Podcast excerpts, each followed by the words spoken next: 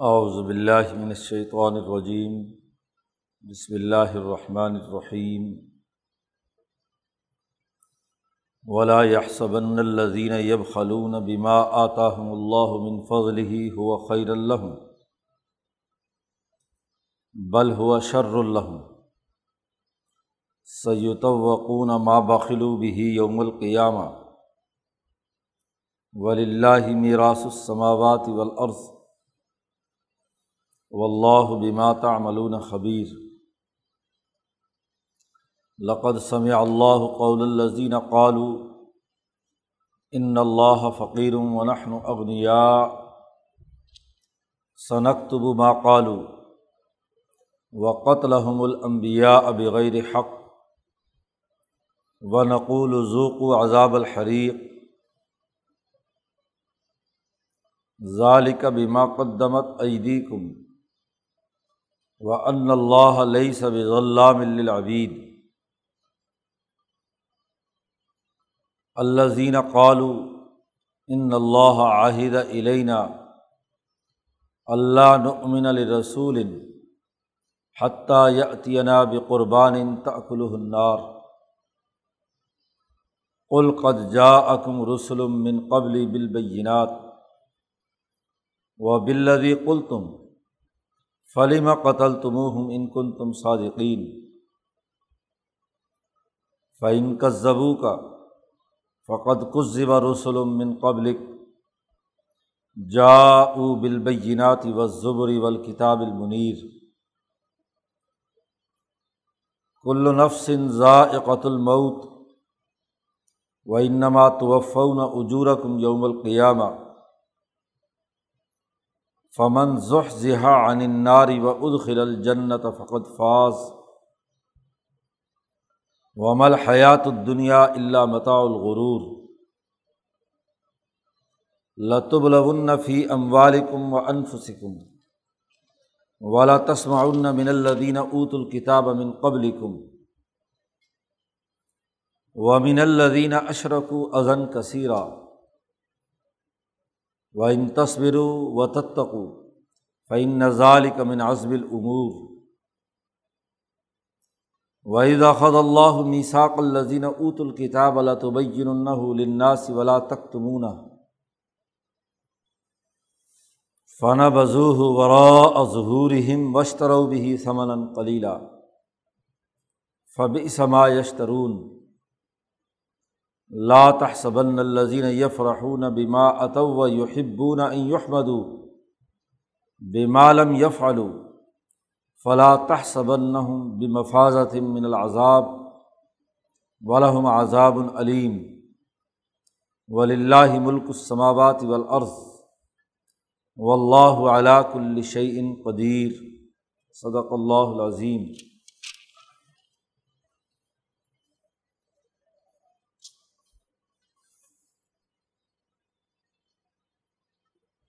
قرآن حکیم کی اس صورت میں، صورت العال عمران میں، شروع صورت میں اہل کتاب اور عیسائیوں کا تذکرہ تھا۔ ان کے غلط عقائد، افکار، خیالات ان کی تردید کی گئی اور صحیح جو حق راستہ تھا، اسے واضح کر کے ابراہیمی تحریک حضرت ابراہیم علیہ السلام کے سچے بنیادی تعلیمات کی طرف متوجہ کیا گیا تھا۔ ابراہیمی تحریک کا ایک بڑا بنیادی اصول ظالموں اور دشمنوں کے خلاف جد وجہد اور جہاد تھا کتال تھا۔ قرآن حکیم نے اسی تناظر میں پیچھے دو تین رقوؤں میں جہاد و کتال سے متعلق امور زیر بحث لا کر یہ واضح کر دیا کہ ایک صحیح اور سچی جماعت جو ابراہیمی تحریک پر قائم ہے، وہ اپنے جان کی پرواہ کیے بغیر پورے نظم و ضبط اور ڈسپلن کے ساتھ جد وجہد کرتی ہے۔ اور جو لوگ ڈسپلن توڑتے ہیں وہ دراصل ابراہیمی تحریک کے حوالے سے منافقت اختیار کر رہے ہیں۔ تو منافقین کے رویے زیر بحث لائے گئے۔ جماعت کی اجتماعیت کے امور کی نشاندہی کی گئی۔ اصل ابراہیمی تحریک جو اللہ پر اعتماد اور توکل اور اللہ کی وحدانیت کے ساتھ اپنے اجتماعی دائرے میں صحیح ڈسپلن کے ساتھ آگے بڑھتی ہے وہی ہے دوسرا اہم ترین پہلو جو ابراہیمی تحریک کا رہا ہے، وہ اللہ کے راستے میں مال خرچ کرنے کا ہے۔ انسانیت کے فائدے کے لیے، اجتماع کے تقاضوں کے لیے، بالخصوص دشمن کے مقابلے کے لیے جب جد وجہد اور جنگ کی جاتی ہے تو اس کے لیے مالی وسائل کی ضرورت تو مالی وسائل انسانی فائدے کے لیے خرچ میں آنے چاہئیں۔ ابراہیمی تحریک کے نقطۂ نظر سے بخل، سرمایہ پرستی، دولت کی حوث، زیادہ سے زیادہ دولت جمع کرنے کی سوچ، یہ ایک منفی رویہ ہے، بد اخلاقی ہے۔ قرآن حکیم ایسی جامع اور نپی تلی گفتگو کرتا ہے جس میں تمام پہلوؤں کا احاطہ کیا جا سکے۔ تو مالیاتی بد اخلاقی بخل اس کا تذکرہ بھی ان آیات میں کر رہا۔ اور اسی ضمن میں یہودیوں اور عیسائیوں میں جو ابراہیمی تحریک کے ساتھ وابستگی کے دعوے دار تھے، ان کے مرض کی نشاندہی بھی کی جا رہی۔ ہے کہ اپنے آپ کو حضرت ابراہیم کے ساتھ وابستہ کرتے ہیں یہ لوگ، لیکن بخل سے کام لیتے ہیں۔ اور بخل کو اپنے لیے بہتر سمجھتے ہیں۔ حالانکہ مال کے اندر بخل اختیار کرنا یہ ان کے لیے نقصان دہ ہے، شر ہے ان کے لیے۔ تو ان کی خرابی بھی واضح کر دی۔ اور وہ جو سرمایہ پرستی کے جس خول کے اندر بند ہے، اس کو توڑنے کے لیے صحیح طریقۂ کار بھی واضح کر دیا۔ قرآن حکیم کہتا ہے، ولا یہ صبن الدین یب خلون بیما آتا اللہ من فضل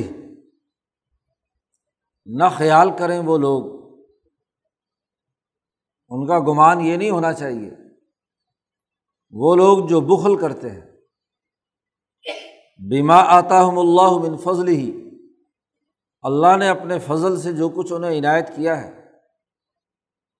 دنیا میں مال و دولت اور تمام وہ اشیا جو انسان کے لیے قابل استعمال ہیں، ان میں یہ صلاحیت اور استعداد اور فضیلت، ان کے اندر جو ویلیوشن پیدا ہوئی ہے، وہ اللہ تبارک و تعالیٰ نے کی۔ ان میں جو افادیت آئی ہے، جس سے انسان اپنی کسی حاجت کو پورا کرتا ہے یہ اللہ کی عنایت کرتا ہے۔ اس میں سے جو مال انسانیت پر خرچ کرنے کے بجائے اسے جوڑ جوڑ کر رکھتے ہیں۔ بغل کہتے ہیں، ضرورت کے وقت پر مال خرچ نہ کرنا۔ نہ تو بلا ضرورت خرچ کرنا، وہ اصراف کہلاتا ہے۔ اور جہاں ضرورت ہے اور اس جگہ پر آدمی مال کی محبت میں اسے جوڑ لے اور وہ ضرورت پوری نہ کرے۔ خواہ وہ اپنی ذاتی ہو یا دوسرے انسانوں کی۔ دوسری اپنی ذاتی ضرورت کو اس لیے تج دینا کہ دوسرے کا فائدہ ہو جائے، وہ تو اچھی بات ہے۔ لیکن صرف اس ڈر سے اپنے ذات پر بھی خرچ نہ کرنا۔ کہ اگر میں نے یہ خرچ کیے تو میرے پیسے کم ہو جائیں گے، میری دولت میں کمی واقع ہو جائے گی۔ تو یہ بھی بخل ہے۔ اصل میں تو مال کی وہ محبت کہ اسے سنبھال سنبھال کر، سونت سونت کر رکھنا، اس کا ذخیرہ کرنا، یہ بخل ہے۔ تو ذات پر جہاں ضرورت ہے، اپنی ذات پر اس پر خرچ کرنا۔ بیوی بچوں، عزیز و اقارب رشتہ داروں اور گرد و پیش میں جو محتاج اور کمزور لوگ ہیں، سوسائٹی کے ان پر خرچ کرنا۔ دولت آئی اس لیے ہے، چیز میں کوئی افادیت پیدا ہی اس لیے کی گئی ہے کہ وہ انسانیت کے کام آئے۔ اور اگر وہ انسانیت کے کام نہیں آ رہی، تو اس چیز کا فائدہ۔ تو جو لوگ بخل سے کام لیتے ہیں، اس مال میں، اس چیز میں جو اللہ نے ان کو اپنی فضیلت سے عطا کی، فضل سے عطا کی ہے اور اس مال کے جوڑنے کو ہوا خیر اللہ وہ یہ گمان کرتے ہیں کہ یہ ہمارے لیے بہتر ہے کہ مال جوڑ جوڑ کر رکھنا بغل اختیار کرنا خیر اللہ یہ ان کے لیے بہتر ہے۔ تو قرآن کہتا لا یا سبنا یہ گمان نہ کر لیں کہ یہ بخل کرنا ان کے لیے بہتر ہے۔ بل ہوا شر اللہ بلکہ یہ مال اس طریقے سے جوڑنا یہ تو شر ہے۔ اب رکھے رکھے چیز ضائع ہو گئی، اس کی افادیت ختم ہو گئی، گل سڑ گئی، بوسیدہ ہو گئی۔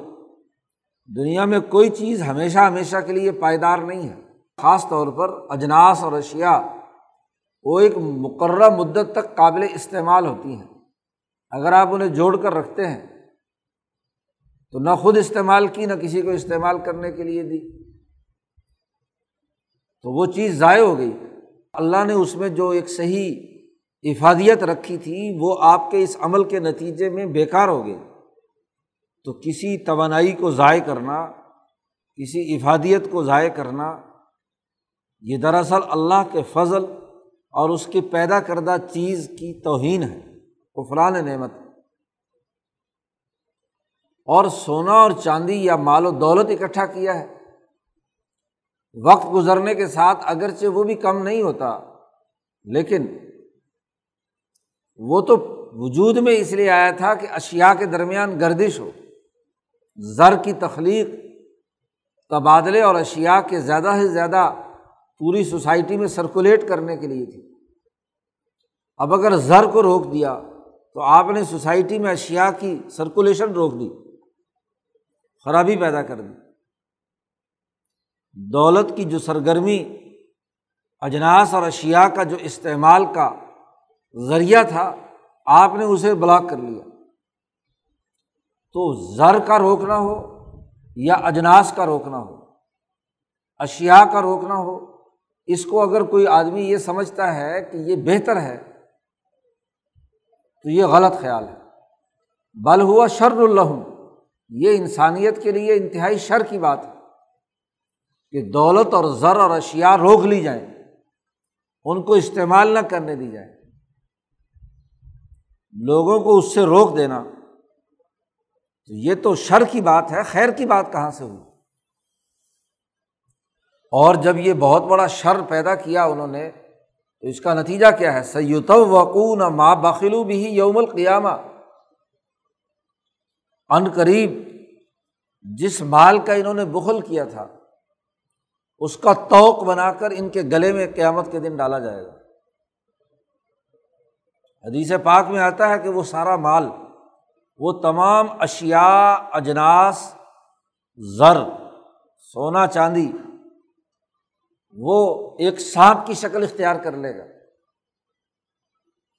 اجدہا اور وہ پاؤں سے سانپ اس کے جسم پر لپٹنا شروع ہوگا اور سر تک، اور اس سانپ کے دو منہ ہوں گے۔ ایک منہ اس کے پاؤں کی طرف اور ایک اس کے دماغ کے اوپر۔ پھن پھیلا کر بیٹھ جائے گا اور وہ ڈنگ مارے گا اس کے پورے وجود پر، جو نیچے تک پورے جسم کو تکلیف پہنچائے گا۔ پھر دوسرا منہ جو پاؤں کی طرف ہے، وہ ادھر سے ڈنگ مارے گا اور اوپر تک زہر سرایت کرے گا۔ تو یہی مال جس کی افادیت انسانی ضروریات کو پورا کرنے کے لیے اللہ نے بنائی تھی اور آپ نے اسے روک لیا انسانیت سے۔ صرف دل کی خواہش بہل کے نتیجے میں۔ تو وہ آدمی جس کی روح کے اندر وسعت پیدا نہیں ہوئی دوسرے انسانوں کے لیے، وہ دنیا میں گھٹا گھٹا رہا۔ اس کے اندر زہر جمع ہو چکا ہے۔ اس کے اندر امراض پیدا ہو چکے ہیں۔ اب اس امراض کا علاج یہی مال ہے کہ اس کے جسم کے اندر جتنی دفعہ اس نے بخل کیا، اس کے سینے کی جتنی کڑیاں آپس میں سخت ہوئیں، ان کو ڈھیلا کرنے کے لیے ضروری ہے۔ ان کو توڑنے کے لیے ضروری ہے کہ اس زہر سے انہیں گزارا جائے۔ حضور صلی اللہ علیہ وسلم نے فرمایا کہ جو آدمی بخل کرتا ہے، اس کا دل تنگ ہوتا ہے۔ جتنی دفعہ وہ مال کی محبت پیدا کر کے انسانیت سے انہیں روکے گا، اتنا ہی اس کا سینہ سکڑتا چلا جائے گا۔ اس کے وجود کے اندر تنگی پیدا ہوتی چلی جائے گی۔ اور جتنا کوئی آدمی خوش دلی کے ساتھ مال کو انسانی فائدے کے لیے خرچ کرے گا اتنے ہی اس کا سینہ کھلتا ہے۔ اس کی جسم کے اندر وسعت پیدا ہوتی ہے، اس کا نفس اور اس کی روح پھیلاؤ اختیار کرتی ہے۔ دوسرے انسان جس کو راحت پہنچی آپ کے مال سے، وہ دعا دیتا ہے۔ تو آپ کی روح جو ہے، اس کو تسکین حاصل ہوتی ہے۔ تو آپ کی روح کے لیے یہ کھلے پن کا باعث بنتا ہے۔ اس لیے حضور صلی اللہ علیہ وسلم نے فرمایا کہ صبح روزانہ فجر کے وقت ایک فرشتہ دنیا والوں کو مخاطب کرتے کرتا کر کے کہتا ہے اے اللہ، ان دنیا والوں میں سے جو مال خرچ کر رہے ہیں، ان کو خوب دے۔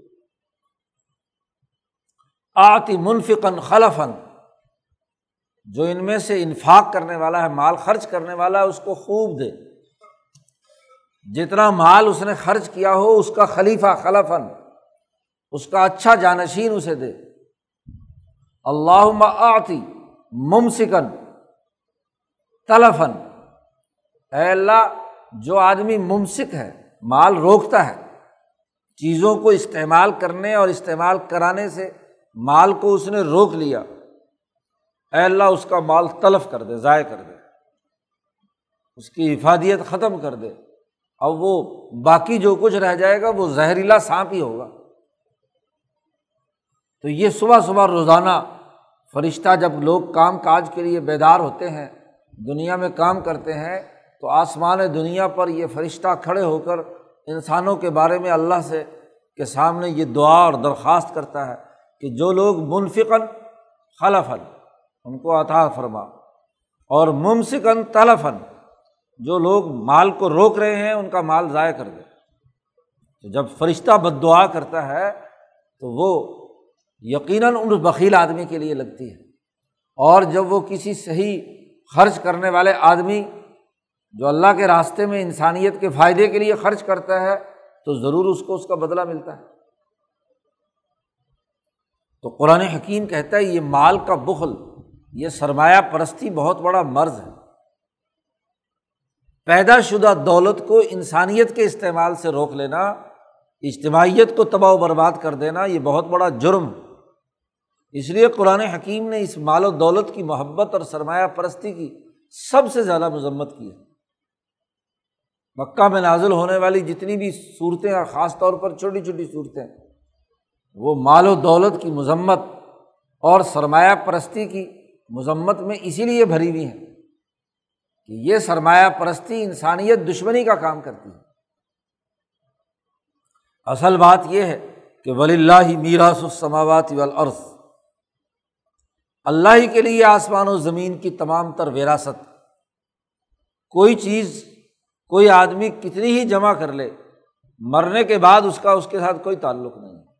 وہ خود چھوڑ جاتا ہے۔ تو جب یہ چیز تمہاری موت پر ہی ختم ہو جانی ہے، تو اس کا وارث تو اللہ جس کو چاہے بنائے۔ نبی کرم صلی اللہ علیہ وسلم نے فرمایا کہ انسان بہل کر کے مال جمع کرتا ہے اور کہتا ہے، ہائے میرا مال، ہائے میرا گھر، ہائے میرا فلاں، ہائے میرا فلاں۔ تمہارا مال تو وہ ہے جو تم نے کھا لیا یا کسی کو کھلا دیا۔ استعمال میں لے آئے۔ جس کو تم نے جوڑ کے رکھا وہ تمہارا کہاں ہے؟ جو جڑا ہوا ہے وہ تمہارا نہیں ہے۔ وہ تو تمہارے دنیا سے رخصت ہوتے ہی تمہارے ساتھ اس کا تعلق منقطع ہو گیا۔ وہ تو تمہارے بعد میں آنے والے ورثا کا ہے یا لوٹ مار کرنے والوں کا ہے یا کسی جس کو بھی اللہ تعالیٰ دے، اس کے پاس چلا جاتا۔ تمہارا تو وہ ہے جو تم نے خرچ کر لیا یا اللہ کے راستے میں خرچ کر کے اس کو ذخیرہ بنا لیا۔ صدقہ و خیرات کر کے، دوسرے انسانیت کی خدمت کر کے جسے تم نے استعمال کر لیا، وہ تمہارا ہے کہ تمہاری روح کے ساتھ وہ صدقہ، وہ مال جو آپ نے خرچ کیا ہے، وہ لگ گیا۔ اپنی ذات پر بھی صحیح جگہ پر خرچ کیا ہے تو آپ کی روح کو فائدہ پہنچا۔ کیونکہ اللہ پاک نے فرمایا ان نفسی کا علی کا حق تیری جان کا بھی تجھ پر حق ہے۔ تو اگر اب آدمی اپنی جان کا حق ادا کرتا ہے، کھانا، پینا، پہننا، رہنا، تو یہ بھی تو کیا صدقہ ہے۔ حتیٰ کہ حضور نے فرمایا کہ بیوی بچوں پر خرچ کرنا یہ بھی صدقہ ہے۔ کہ تمہاری کمائی سے، تمہاری محنت اور مشقت سے، کمائے ہوئے مال سے تمہاری بیوی نے کھایا، تمہارے بچوں نے کھایا، تمہارے رشتے داروں نے کھایا، یہ بھی تو صدقہ ہے۔ اور اگر تم دوسرے انسانوں پر خرچ کرو تو وہ تو بطری کے اولا صدقہ ہے۔ تو تمہارا مال تو وہ ہے جو تم نے کھا لیا یا انسانیت کے فائدے کے لیے خرچ کر لیا۔ باقی کو تم اپنا مال کہتے ہو، یہ زمین، جائیداد، یہ بڑی دولت جو تم نے جمع کی ہوئی ہے، یہ تمہارا نہیں ہے۔ اس کا بارش تو اللہ میاں ہے۔ ولی اللہ میراث السماوات والارض اللہ کے لیے آسمان و زمین کی وراثت۔ و اللہ بیماتا ملون خبیر۔ تم جو عمل کر رہے ہو، اللہ تعالیٰ اس سے اچھی طرح باخبر۔ مال کو اصراف کے ساتھ خرچ کرنا یا مال کو بہل کے طور پر جوڑ جوڑ کر جمع کرنا، ہر عمل کو جانتا ہے کہ کن مقاصد کے لیے تم نے مال کو خرچ کیا ہے، غلط مقاصد کے لیے کیا ہے یا صحیح مقاصد کے لیے کیا ہے۔ تمام پہلوؤں سے اللہ باخبر۔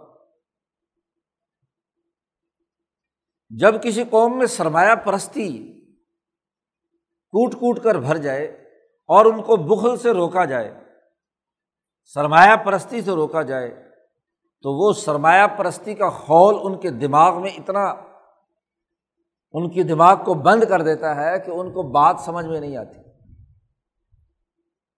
اور ان کو جب اللہ کا پیغام بھی سنایا جائے تو اللہ پر بھی تنقید شروع کر دیتے۔ ہیں یہ یہودیوں کی بیماری تھی۔ یہودیوں میں سب سے بڑا مرض، جن میں سے ہی کچھ لوگ منافقین، نفاق کے طور پر مسلمان ہوئے تھے۔ تو یہاں منافقین اور یہود کا مشترکہ جملہ قرآن یہاں نقل کر رہا ہے۔ اللہ میاں نے جب یہ کہا کہ منزل یقرض اللہ قرض حسن کون آدمی ہے جو اللہ کو قرض حسنا دیتا ہے؟ تو اللہ نے تو قرض حسنا ان کی ذہنیت کو سامنے رکھ کر یہ لفظ استعمال کیا۔ حالانکہ اللہ جس نے اس چیز میں وہ افادیت پیدا کی ہے، اس کو قرضہ لینے کی کیا ضرورت ہے؟ تو انہوں نے بڑے مذاق کے ساتھ کہا کہ کیا اللہ فقیر ہے جو قرضہ مانگ رہا ہے؟ لقد سمع اللہ قول الدین قالو ان اللہ فقیر ونحن اغنیا اللہ نے ان لوگوں کی بات سن لی۔ جنہوں نے یہ دیدہ دلیری سے یہ جملہ کہا کہ ان اللہ فقیر، کہ اللہ فقیر اور محتاج ہے، اور ونحن اغنیا، ہم مالدار ہیں۔ تو سرمایہ پرست اپنے تکبر اور غرور میں آ کر یہ تک جرت کرتا ہے کہ ہم مالدار ہیں اور اللہ فقیر ہے۔ اب اللہ میاں ہم سے قرضے مانگ رہا ہے۔ قرضہ تو وہ مانگتا ہے جو فقیر ہو۔ جس کی ضروریات پوری نہ ہوتی ہوں۔ تو اللہ فقیر ہے۔ تو یہ اللہ پر بھی تنقید اور پھر قرآن حکیم کی اس آیت کا بھی استحضاء، جس میں اللہ نے کہا کہ قرض حسنا دے دو۔ اللہ تبارک و تعالیٰ نے تو ان کی ذہنیت کو سامنے رکھ کر کہ قرضے کے بغیر کسی فقیر کو مال بھی نہیں دیتے، کسی دوسرے پر مال لی اور قرضے پر سود لینا چاہتے ہیں۔ تو اللہ پاک نے کہا کہ اگر قرضہ ہی دینا ہے، نفع ہی لینا ہے اس کا بدلا لینا ہے، فالتو لینا ہے تم نے، تو تم اللہ کو دے دو۔ یعنی اللہ کے بندوں پر، غریبوں پر خرچ کرو، اللہ تعالیٰ تمہیں مزید وہ جو تم خرچ کرو گے وہی نہیں، بلکہ سات سو گنا زیادہ تمہیں دے گا۔ دنیا میں سے تمہیں سود ملتا ہے، کل قرضے کا کچھ فیصد۔ پانچ، دس، بیس فیصد ہوگا۔ اللہ میاں کل قرضے کا سات سو گنا دے گا۔ تو تم چونکہ لالچی ہو، مال دیتے نہیں بغیر سود کے، تو یہ سود کا سودا اللہ کہتا ہے، مجھ سے کر لو، میرے غریبوں کو دے دو، اور مجھ سے کیا ہے، فالتو لے لو۔ تو اللہ نے تو اس تناظر میں یہ قرض حسنا کی بات کی منزل یقرض اللہ قرضن اب اس پر بات کو سمجھنے کے بجائے الٹا اللہ کو کہتے ہیں، اللہ بڑا فقیر ہے، محتاج ہے جو ہم سے پیسے مانگتا ہے۔ نہن اغنیا، ہم مالدار۔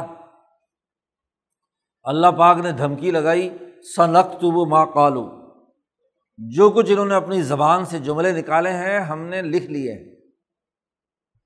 جی ہم نے یہ تحریر کر لیے ہیں۔ بے ہی یہی جملے کہ ان اللہ فقیر ونحن اغنیا۔ ہم نے یہ بھی لکھ لیا ہے۔ اور ہمیں تمہارے بارے میں یہ بھی یاد ہے، یہ بھی لکھا ہوا ہے ہم نے کہ قتل الانبیاء بغیر حق کہ تم نے اس سے پہلے ناحق انبیاء کو قتل بھی کیا ہے۔ جب اللہ پر تم یہ جملے کہہ رہے ہو تو پھر امبیا کی تمہارے یہاں کیا وقت ہے؟ تم تو ایسے مجرم ہو کہ اللہ کو فقیر ٹھہرانے کے ساتھ ساتھ امبیا کو قتل کرتے رہے ہو۔ تو اللہ کی توہین اور امبیا کا قتل یہ بھی ہم نے لکھا ہوا ہے۔ اور اللہ کی توہین اور امبیا کے اس قتل کا نتیجہ پتہ کیا ہے؟ وہ نقول تم نے یہ جملہ کہا ہے نا، تو ہم آخرت میں یہ جملہ کہیں گے، نقول، کہ ذوق و عذاب الحریق۔ اب جلتی ہوئی آگ کا عذاب قبول کرو، چکھو۔ جی یہی مال و دولت جسے جوڑ جوڑ کر رکھا۔ اپنے آپ کو مالدار سمجھتے تھے، غنی سمجھتے تھے، کثرت دولت اور سرمایہ کی زیادتی کی بنیاد پر۔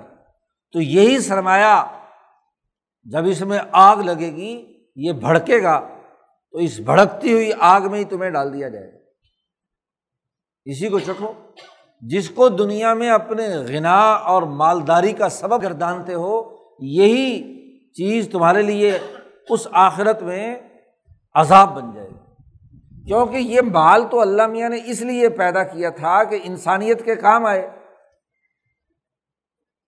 گندم میں افادیت پیدا کی تھی کہ ضرورت پوری کرے۔ تم نے گندم روک لی۔ غریب کے منہ میں نہ جائے، اسے سمندر کے حوالے کر دیتے ہو تم۔ امریکہ میں فالتو گندم جی سمندر کے حوالے کر دی جائے تاکہ ریٹ برقرار رہے۔ فالتو اشیا ضائع کرنا مقصود ہے۔ لیکن انسانیت کو سستی نہیں بیچنی۔ ڈیمانڈ اینڈ سپلائی کے اصول کو مصنوعی طور پر کنٹرول کرنے کے لیے، طلب و رسد کو کنٹرول کرنے کے لیے مصنوعی حرکتیں کرتے ہو کہ جس میں جو چیز وجود میں آ چکی ہے، اس کو آگ لگا دیتے ہو، ضائع کر دیتے ہو۔ آج یہی بھڑکتی ہوئی آگ تمہارے وجود کو جھلسائے گی۔ تم نے یہ توہین امیز جملہ اللہ کے بارے میں کہا، ان اللہ فقیر عنان و اپنیا تم نے امبیا کو قتل کیا۔ تو آج اس بھڑکتی ہوئی آگ میں ہم بھی یہ جملہ دہرائیں گے۔ جب تم نے یہ بات کہی ہے تو ہم بھی کہنے کا حق رکھتے ہیں۔ نقول، ہم بھی کہیں گے ذوق و عذاب الحریق اور یہ جو کچھ بھڑکتی ہوئی آگ کا عذاب ہوگا ظالقہ بیما قدمت عیدی کم یہ تمہارے ہی ہاتھوں کے کرتوت ہیں۔ جو تم نے آگے بھیجے ہیں، تمہارے ہاتھوں کی کمائی ہے جو تم نے آگے بھیجی ہے۔ وہ ان اللہ ضلع ملعبید بے شک اللہ پاک اپنے بندوں پر ظالم نہیں ہے۔ ظلام کہا، معمولی سا بھی ظلم کرنے والا نہیں، مبالغے کا سگا ظالم کی، مبالغے کا سگا ظلام۔ بہت زیادہ ظلم کرنے والا نہیں ہے۔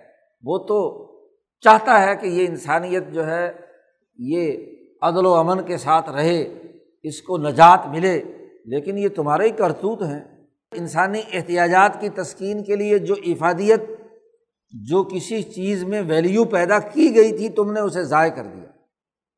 تو گویا کہ انسانیت کا حق مارا، انسانیت کی توہین و تزلیل کی، اللہ کے کنبے کو تم نے ذلیل اور رسوا کیا، لہٰذا آپ سزا بھگتو۔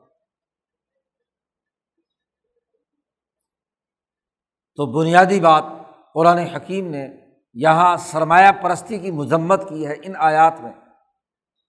ابراہیمی تحریک کے اصول کے مطابق یہ بغل اور سرمایہ پرستی سب سے بڑا جرم۔ سرمایہ کے خلاف سوچ اور ذہن ہے جو ابراہیم علیہ السلام سے لے کر تمام انبیاء کی رہی ہے۔ اس لیے دنیا میں جتنے بھی انبیاء اور حکمہ آئے ہیں انہوں نے سب سے پہلے سرمایہ پرستی کی مذمت کی بائبل اٹھا کر دیکھو، تورات، انجیل اٹھا کر دیکھو، وید اور اوستا اٹھا کر دیکھو، جتنے بھی مقدس صحیفے ہیں، ان کی تعلیمات کا مطالعہ کرو، وہ دراصل مال و دولت کے بغل کی مذمت کرتے ہیں۔ اس کے انسانیت کی بھلائی کے لیے خرچ کرنے کا حکم دیتے ہیں۔ جب ان کو یہ بات سمجھائی جاتی ہے تو ان کا ایک اور مرض ہے، یہودیوں اور منافقین کا۔ اللہ زینہ قالو ان اللہ عاہد علینا اللہ نمن رسول حتیٰ یتینہ بے قربان تاکل النار. آگ کا تذکرہ چلا کہ آگ آئے گی اور جلائے گی اور ان کو تباہ و برباد کرے گی. تو اس پر ان کو ایک قانون یاد آ گیا. سلیمان علیہ السلام کے زمانے میں ایک قانون متعارف ہوا کہ جب مسلمان لشکر دشمن کو فتح کرتا تھا اور وہاں سے مال غنیمت ملتا تھا۔ تو اس مال غنیمت کو ایک جگہ رکھ دیا جاتا تھا۔ استعمال کرنا ممنوع تھا۔ مسلمانوں کے لیے اس جمع کیے ہوئے مال کا استعمال ممنوع تھا۔ اس کو ایک بڑے پہاڑ پر رکھ دیتے تو اللہ میاں کی طرف سے آگ آتی اور اس کو جلا کر راکھ کر دیتی، کھا جاتی۔ تو اس کا مطلب یہ کہ وہ جنگ اور جہاد کا جو عمل ہے وہ قبول ہو گیا۔ اسی طریقے سے کوئی قربانی دی جاتی اللہ کے لیے، تو قربانی کا گوشت بھی کھانے کا اور استعمال کرنے کے لیے نہیں تھا۔ اسے بھی پہاڑ پر رکھتے آگ آتی، اس کو جلا کر راکھ کر دیتی۔ تو انہوں نے کہا، یہودیوں نے، کہ ہماری کتابوں میں یہ بات موجود ہے کہ اللہ نے ہم سے یہ عہد لیا تھا۔ کہ کسی کسی رسول پر اس وقت تک ایمان نہ لانا، جب تک کہ جو قربانی دی جائے اس کو آگ نہ کھا لے۔ اور تمہارا معاملہ یہ ہے کہ تم قربانی کرتے ہو، جانور کی خود کھا لیتے ہو۔ مال غنیمت ملتا ہے۔ اس مال غنیمت کو تم تقسیم کر کے استعمال کرتے ہو۔ تو ابراہیمی تحریک کے اصول کے یہ خلاف بات ہے جو تم کرتے ہو۔ ادھر سے ہمیں دعوت دیتے ہو ابراہیمی تحریک کی طرف، ابراہیم کے اصولوں کی پابندی کرنے کی طرف۔ اور ابراہیم کے اصولوں میں سلیمان علیہ السلام کے زمانے میں یہ قانون تھا کہ قربانی کو آ کر آگ کھاتی تھی۔ تمہارے یہاں تو ایسا نہیں ہے۔ تو جس بات کو تم ہم پر الزام کے طور پر بیان کرتے ہو، تم خود تو مال غنیمت اور قربانی کا جانور اس کا گوشت خود کھا لیتے ہو۔ تو یہ ان کا اعتراض تھا۔ قرآن نے اس اعتراض کا یہاں پر ذکر کیا۔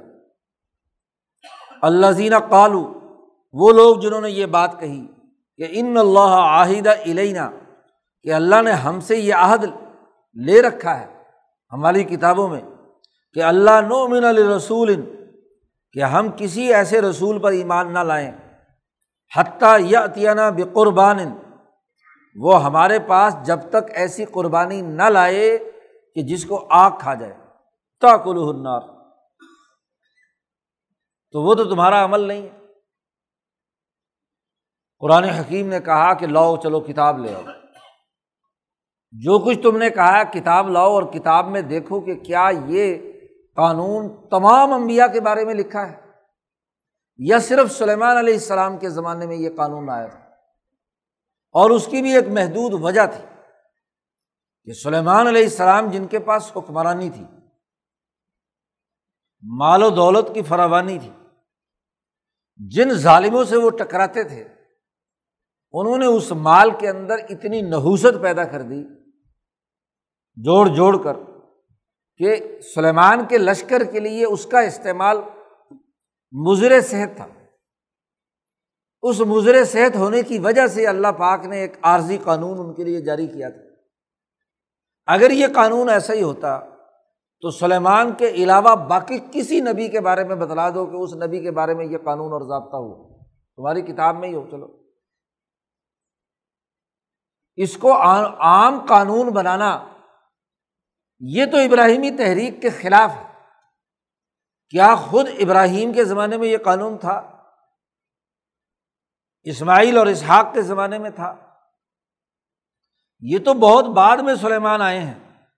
جیسے یعقوب کے لیے اونٹ کا گوشت کا استعمال ان کے جسم کے لیے نقصان دہ تھا، تو انہوں نے اسے وقتی طور پر کھانا بند کر دیا۔ اور بعد میں بنی اسرائیل نے اس لیے کھانا بند کر دیا کہ وہ ان کی نسل میں سے تھے۔ موروثی امراض کے نتیجے میں ان کو بھی اونٹ کا گوشت کھانے سے تکلیف ہوتی تھی، اس لیے روک دیا گیا۔ لیکن اصل ابراہیمی تحریک میں گوشت، اونٹ کا گوشت حلال تھا۔ ایسے ہی ابراہیمی اصل اصول، مال غنیمت اور قربانی کے مال کو استعمال کرنے کا قانون موجود۔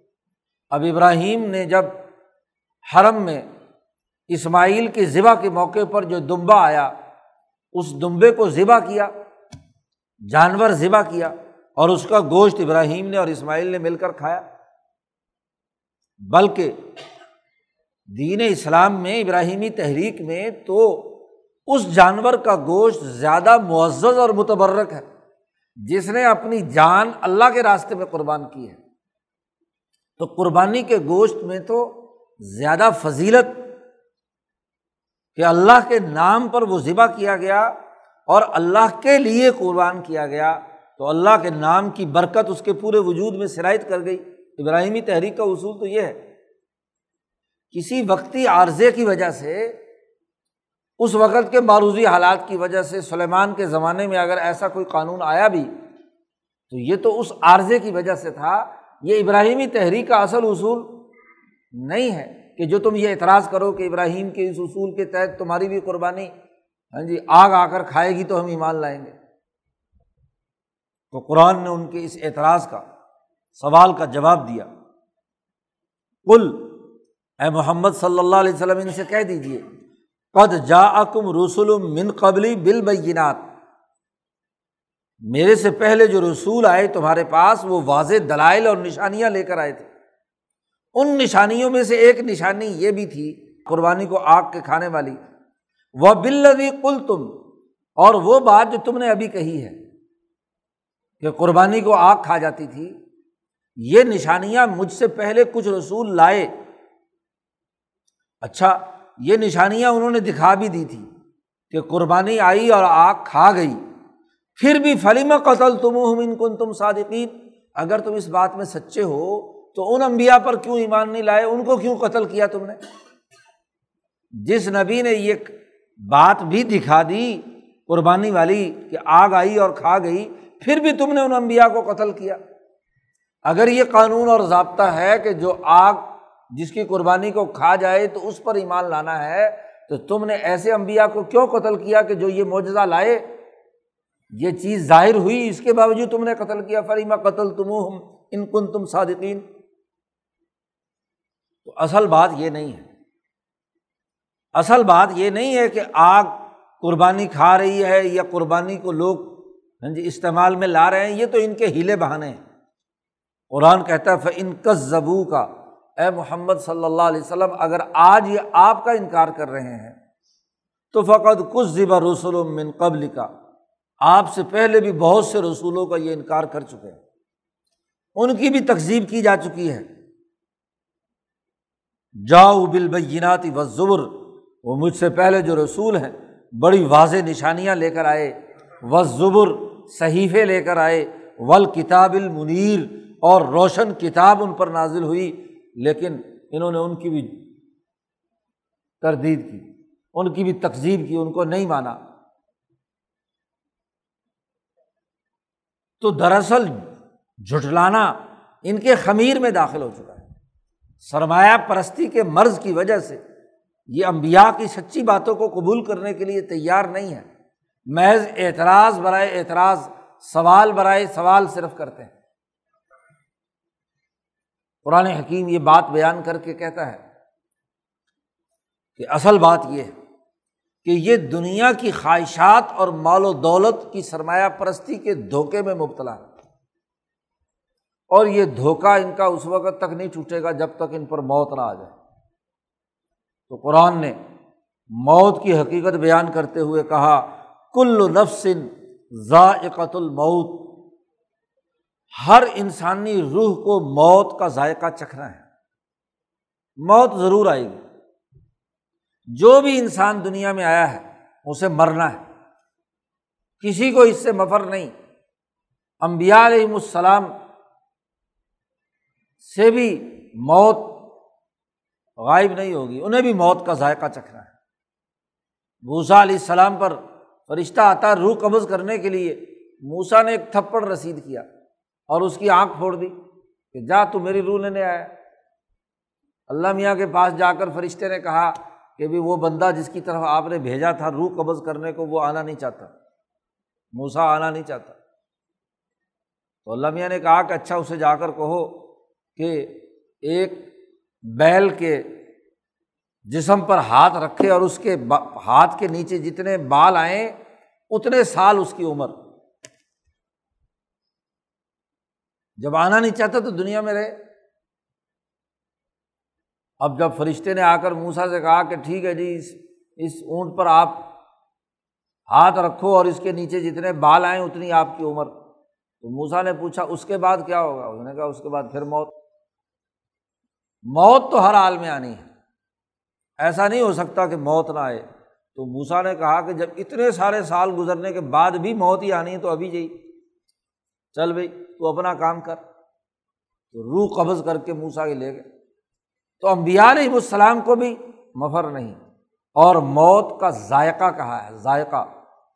کیونکہ موت کی تلخی وہ ہے جو زبان چکھے گی۔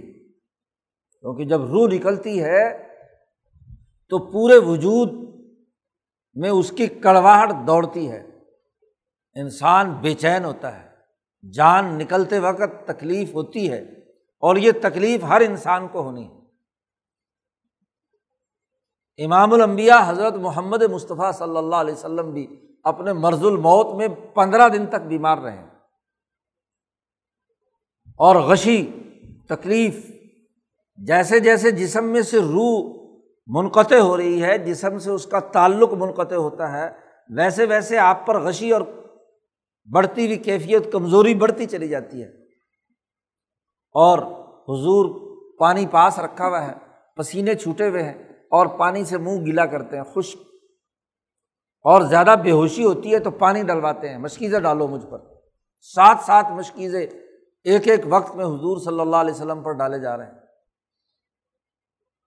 اور حضور مسلسل یہ دعا پڑھ رہے ہیں اللہ مبر رفیق العلیٰ اللہ مبر رفیق العلیٰ تو موت ہر انسان کو اس کا ذائقہ چکھنا ہے، تکلیف آنی ہے اسے، ہر حال میں۔ وہ نما توف اجور کم یوم القیامہ اور مرنے کے بعد، قیامت کے دن تمہارے اجور، تمہارے بدلے پورے پورے دیے جائیں گے۔ کوئی کسی کی کمی اچھا کیا ہے تو اچھا نتیجہ، برا کیا ہے تو برا نتیجہ۔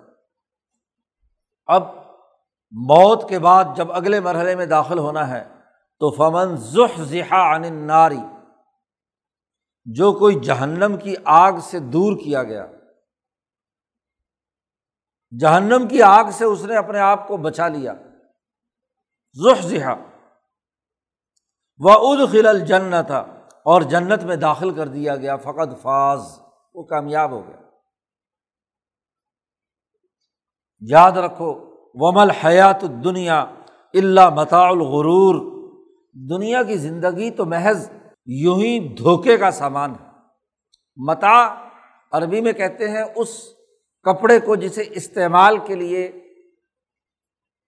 انسان اپنی کسی ضرورت کے لیے خرچ کرتا ہے اور پھر پھینک دیتا ہے۔ غرور دھوکا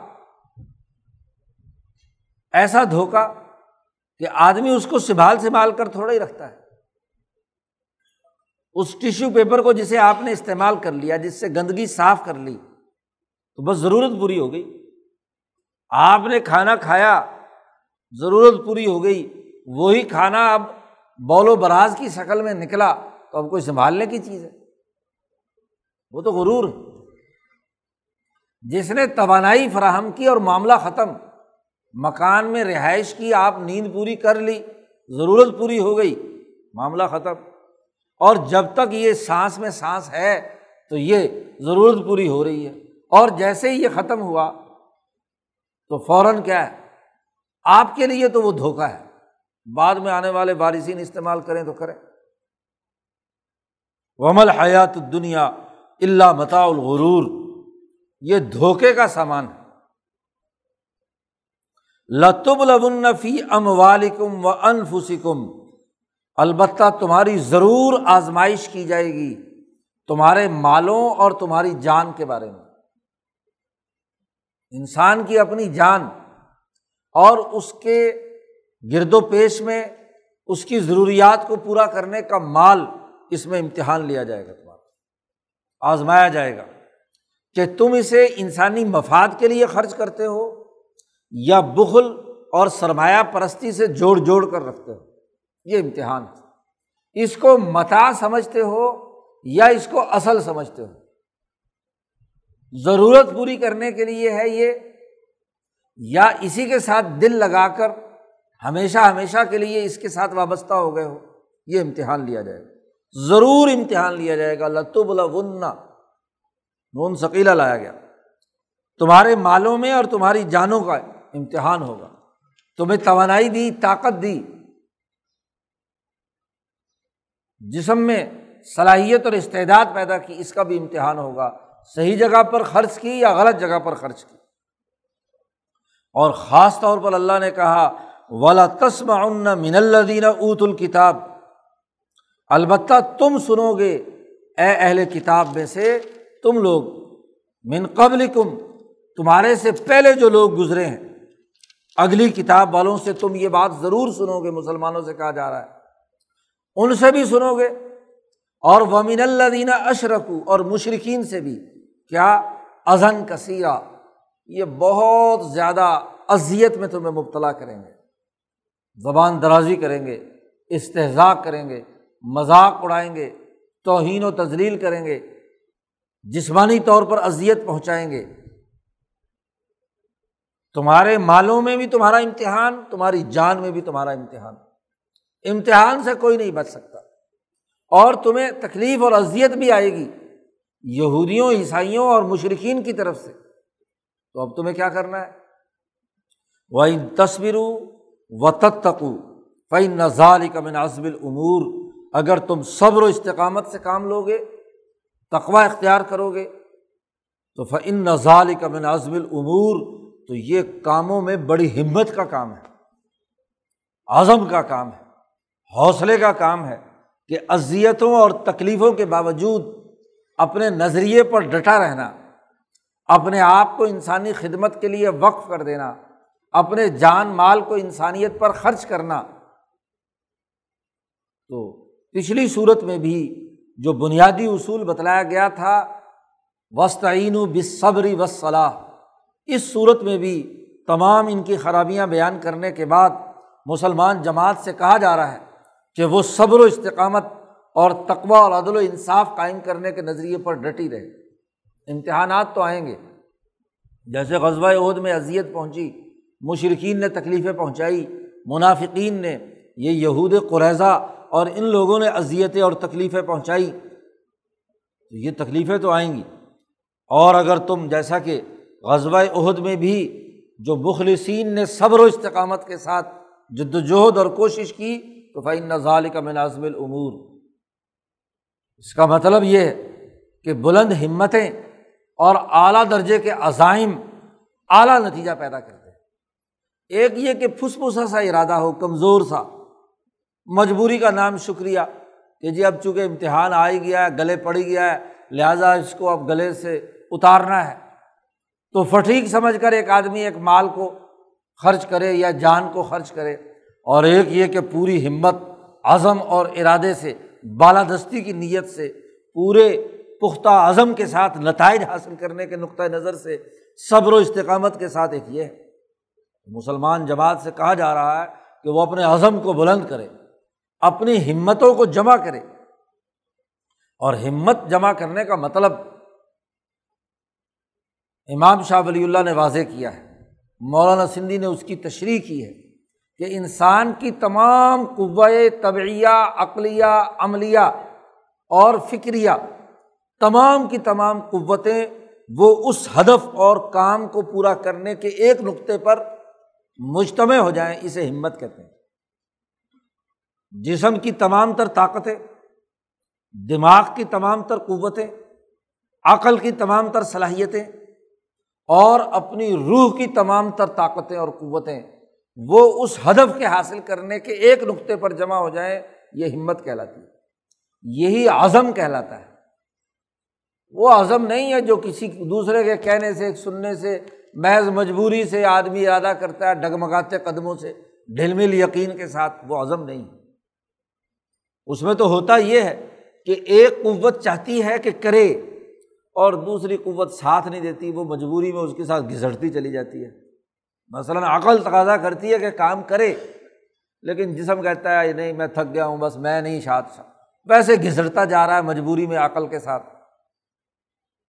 سوچ اور فکر کہتی ہے کہ یہ ہونا چاہیے، لیکن آدمی کا جسم، ید، عقل، وہ اس کو راستہ روکتی ہے۔ تو قوتوں میں تضاد جب ہوتا ہے گو مگو کی کیفیت جو ہوتی ہے یہ عزم نہیں کہلاتا عزم وہ ہوتا ہے جب ساری قوتیں ایک نقطے پر مرتکز ہو کر سراپا عمل بن جائیں کہ وہ یہ کام کرنا ہے ہر حال میں ہاتھ سے بھی پاؤں سے بھی جسم سے بھی آنکھ سے بھی کان سے بھی عقل سے بھی شعور سے بھی ہمت سے بھی قلب سے بھی تمام چیزیں اس ہدف کے اصول کے لیے جو ممکنہ وسائل ہیں مال سے بھی جان سے بھی تو یہ عزم اور ارادہ ہے۔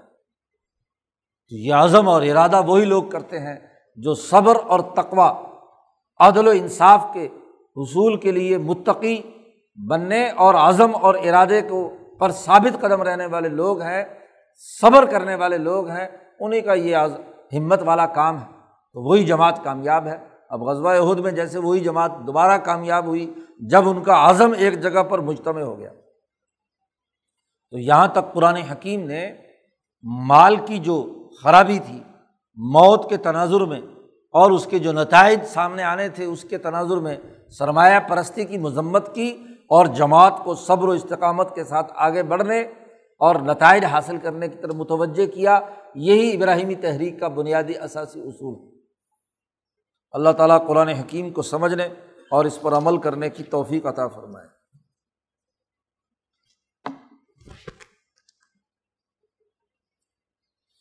اللہ